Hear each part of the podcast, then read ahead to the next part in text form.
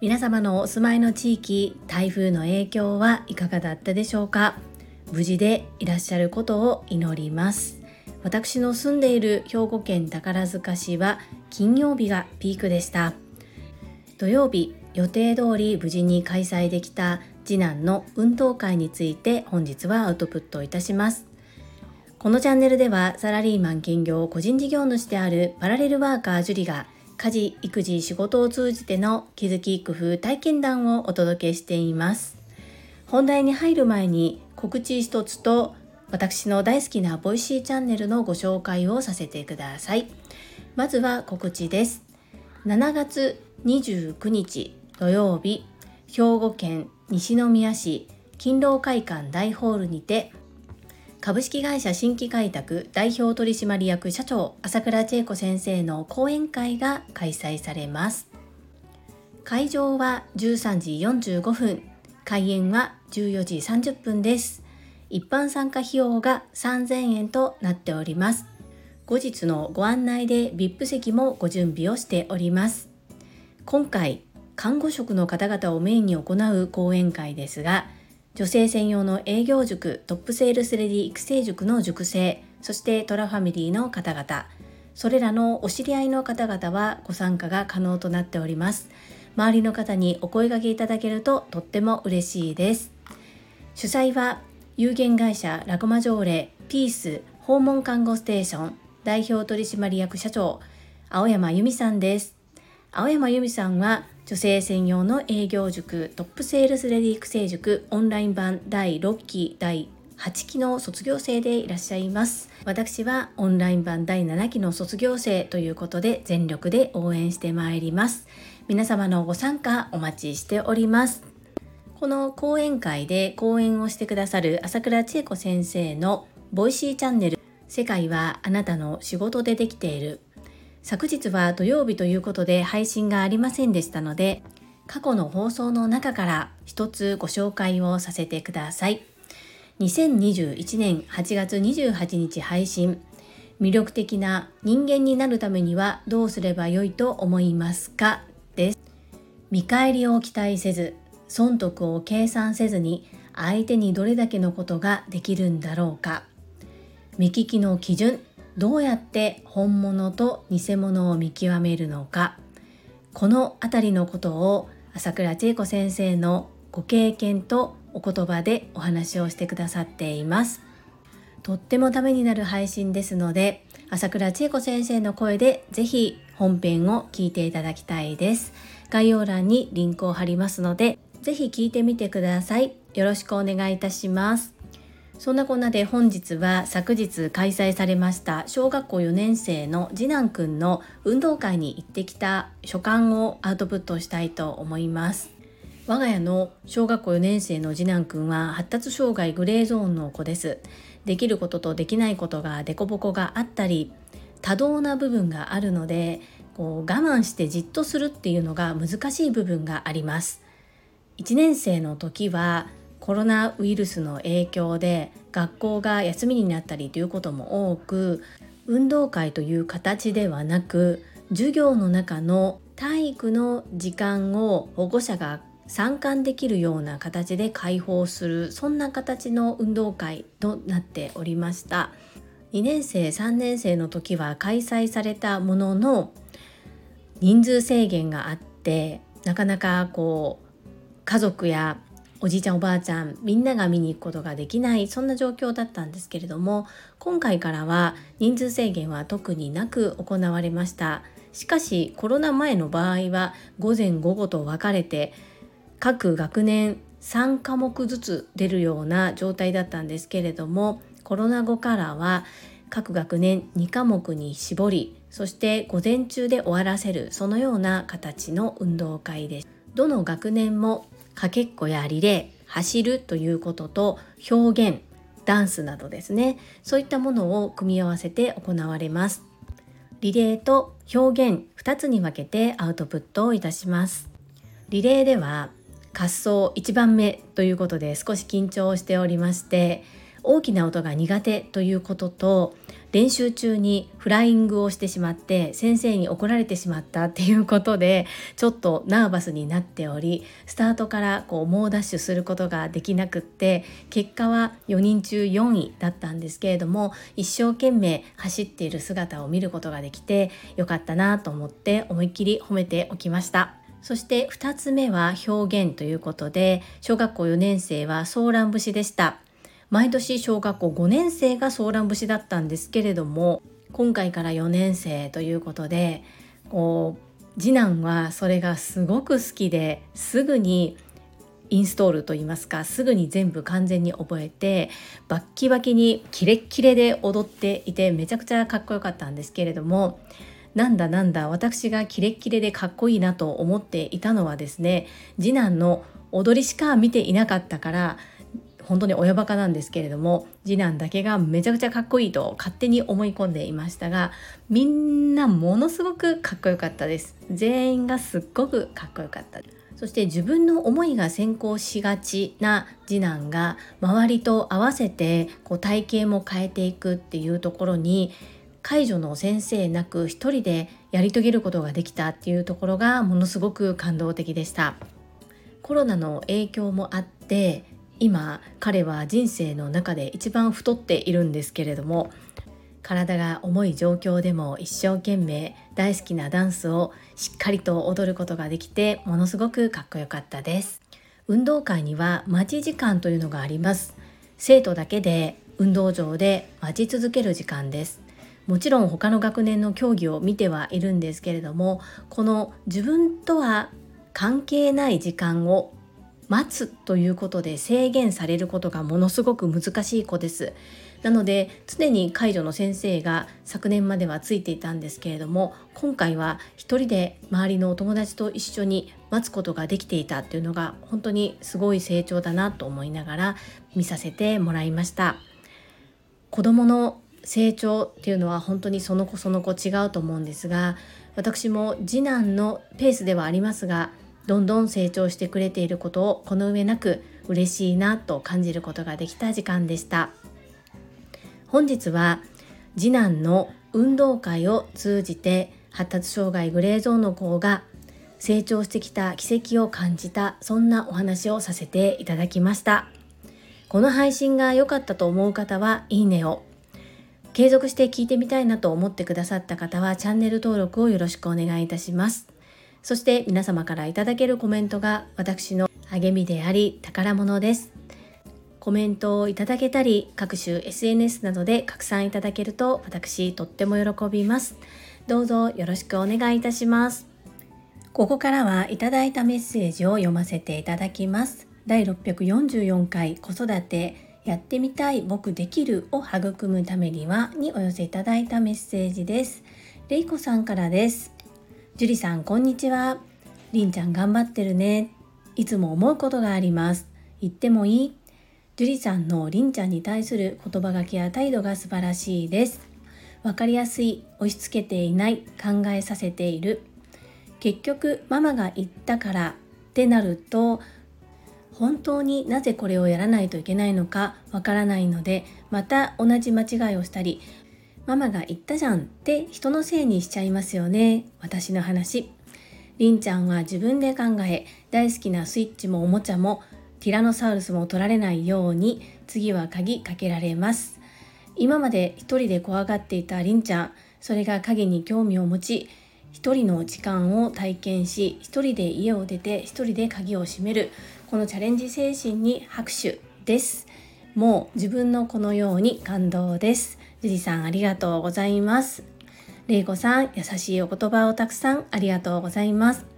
上の子で失敗している部分とそしてなかなかこう上の子と同じようにいかなかったっていうところで私もたくさん頭を打って学ばせてもらって今があるかなというふうに思っています。そしてこの一方的に教えるのではなくってなぜそれをしなければならないかを考えてもらうっていうのは本当に今会社で業務を引き継いでいる時にもとても役に立っています一方的に喋っているだけだったら相手は聞くのに疲れてあくびをしてしまったりするんですが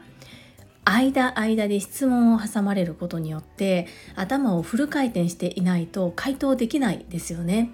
なので今はこのりんちゃんへの接し方っていうのを仕事で使わせてもらってるんですがこれがなかなかプラスに働いています。もしよかったら玲子さんも引き継ぐタイミングや人に何かを教えるタイミングがある時にどうしても知っていると全部伝えたくて全部話してしまいたくなるんですが少しずつ小出しで相手がどこまで理解しているのかを確認しながら行うと効果的かもしれないです。よかったら参考にしてみてください。ありがとうございます。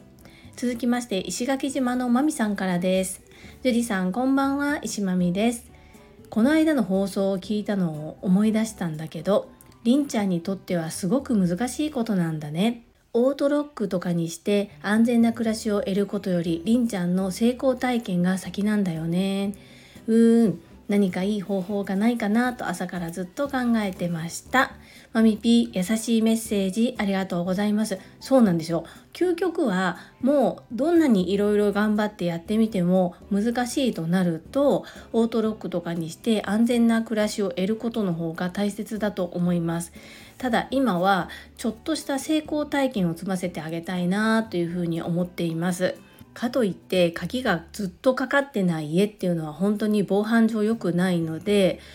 私が見守れる日にちょっとね先に出て嘘をついてで隠れておいてそして鍵をかける練習みたいなのもしてみたいなと思っています。もうそれでも難しいようだったらオートロックとかにするしかないですよね。実は自転車の鍵もそういった概念で変更しています。買ってすぐの時は鍵をかける鍵だったんですけれどもその時に買った瞬間に鍵をかける鍵からこう何て言うんですか番号を入れてその番号が合っていれば開く鍵に変更しました正直もったいないんですけれどもなぜそれにしたのかっていうのは過去にも何度も鍵をなくしてしまって自転車を動かせなくなってしまったっていう経験があるからなんですね。マミビが書いてくれたようにりんちゃんにとって難しいことは何なのかを見極めてあげるっていうのも大人としては大切なことなのかなというふうに思っています。メッセージありがとうございます。続きまして第645回傾聴力いろんな場所で話を聞いてみた結果にお寄せいただいたメッセージです。れいこさんからです。樹里さんおはようございます。台風、雨風の影響はどうなってますか？大丈夫ですか？気をつけてください。こちらはやっと今日から晴天です。ネイルサロンのお話1、樹里さんがネイルサロンに驚き2、出会いは偶然でなく必然と思いました。毎回とても聞きやすくて学びある配信ありがとうございます。今日は稼いできますせれいこさんメッセージありがとうございます。台風雨風は金曜日が一番ピークでしたね。今のところはとても快晴に恵まれております。ネイルサロンは昨年の12月に自分へのご褒美ということでクリスマスあたりに一度行ったんですね。一回こっきりのつもりで行ったんですけれどもジェルネイルをしてしまう方が爪のお手入れが楽だなというふうに感じたのと今回のようにその施術をしてもらえる方とお話しできることっていうのが異業種交流といいますか私の話は何もしてないんですけれどもお相手の方のお話が聞けることがとても興味深くってそれで合間を縫っていくようになっています。今は1.5ヶ月から2ヶ月に1回ぐらいの割で通っています。しかも1時間弱でオフとオンとどちらもしてもらえるので隙間時間ができた時にサクッと行くようにしています。しっかり稼いできてください。そして聞きやすい配信とおっしゃっていただきとっても嬉しいです。ありがとうございます。続きまして高尾さんからです。樹里さんおはようございます。ちょうど君は誰と生きるのかを読んだところでした。目の前のことに一生懸命取り組むこと、周りの人を大切にすること、そうしていると人が勝手に集まってくる。ネイルサロンの方の話が本の内容と一緒だなって思いました。高尾さん、適応さん、メッセージありがとうございます。人とのご縁って本当に不思議ですよね。適応さんしっかり読書されていて素晴らしいなというふうに思いました。メッセージありがとうございます。続きまして泉さんからです。ジュリアーノ素敵な配信をありがとう。営業をしなくてもお客様がリピートしてくださる。これ突き刺さりました。日々の徳の積み重ね人となりを見て気に入ってくださるというところも私もそこを見て選んでいっています。体を触ってもらう美容師さんやまつげヨガすべて大好きな方にしてもらいたい。めちゃくちゃ大事。納得しすぎて首ブンブン振りながら聞いてたよ。ほんまにええ配信ありがとう。イズミーナメッセージありがとうございます。自分の体験を話すことで皆様のためになれるっていうのは本当にありがたいなというふうに思いました。メッセージありがとうございます。そしてそうですよね。やっぱり体を触ってもらう美容師さんやまつげヨガ全て大好きな方にしてもらいたい。これもめちゃくちゃわかります。メッセージありがとうございます。続きまして福田秀夫さんからです会員番号17福田秀夫です今日の運動会は開催できましたか？もしも順延でも楽しみを持ち越しできるということですね。究極の営業は口コミですよね。例えばネットで買い物をする際、お店の方が〇〇はおすすめですというのと、ユーザーが〇〇はおすすめですというのでは捉え方が違いますよね。前者よりも後者の方が真実味が感じられます。サービスや料金で差をつけにくい時代だからこそ人で差別化する必要がありますよね。自分が受けた良いサービスを自分の大切な人に教えてあげたいと思うのが人の常。口コミで紹介してもらうためにも人間力を高めたいですね。お互いに頑張りましょう。以上です。アンニョン。福田秀夫さん、メッセージありがとうございます。そう。運動会は無事に終了することができましたとってもかっこよく踊っていましたありがとうございますそしてお店の方が紹介するよりユーザーの方のおすすめの方が捉え方が違って真実味が感じられるというところ本当に共感です私も口コミで紹介してもらうためにも人間力を高めていきますはいお互いに頑張っていきましょうメッセージありがとうございます。アンニョン。最後に石垣島のまみさんからです。樹里さん、こんにちは。石まみです。無事に運動会があってよかった。関係ない私がほっとしてました。さて、樹里さんのお話を聞いて、どんな方からも学ぼうとする姿勢は大切だなって思いました。私は逆側の立場、まさに樹里さんが放送の中で話をしていたように働いている人からお客様の話を聞くこのパターンって多いと思うんですね。お客様からしっかりと耳を傾けて聞いてもらったら働いている人も嬉しくってついついたくさん話しちゃうんじゃないかなって思いましたよ。マミピーメッセージありがとうございます。はい、運動会は無事終わりました。よかったです。そしてそうなんです。私はあまりこう家族と会社以外の方と出会う機会がないんですね。子供がまだ小さめということもあっていろいろこう自分自身も外に出ていくのが苦手なところもあります。なので自分がやりたいと思って出て行った場所で出会う人そういう方からいろいろ話を聞くようにしているのかもしれないですね。マミピが書いてくださったようにおそらくこのホテルの方も人の話を聞くことが多いそういった立場の方なんではないかなというふうに思いますですが私のように逆にホテルの方の話を聞きたいっていう人もいると思いますよ聞かれたら言える範囲でぜひお話ししてみてください。マミピメッセージありがとうございます。はい。いただいたメッセージは以上となります。本日もたくさんの意味やメッセージをいただきまして本当にありがとうございます。とっても励みになっておりますしものすごく嬉しいです。心より感謝申し上げます。最後に2つお知らせをさせてください。1つ目タレントのエンタメ忍者みやゆうさんの公式 YouTube チャンネルにて私の主催するお料理教室ジェリービーンズキッチンのオンラインレッスンの模様が公開されております。動画は約10分程度で事業紹介自己紹介もご覧いただける内容となっております。概要欄にリンクを貼らせていただきますのでぜひご覧くださいませ。2つ目100人チャレンジャー in 宝塚という YouTube チャンネルにて42人目でご紹介をいただきましたこちらは私がなぜパラレルワーカーという働き方をしているのかということがわかる約7分程度の動画となっております。概要欄にリンクを貼らせていただきますので合わせてご覧いただけると嬉しいです。どうぞよろしくお願いいたします。それではまた明日お会いしましょう。素敵な週末をお過ごしください。スマイルクリエイター、ジュリでした。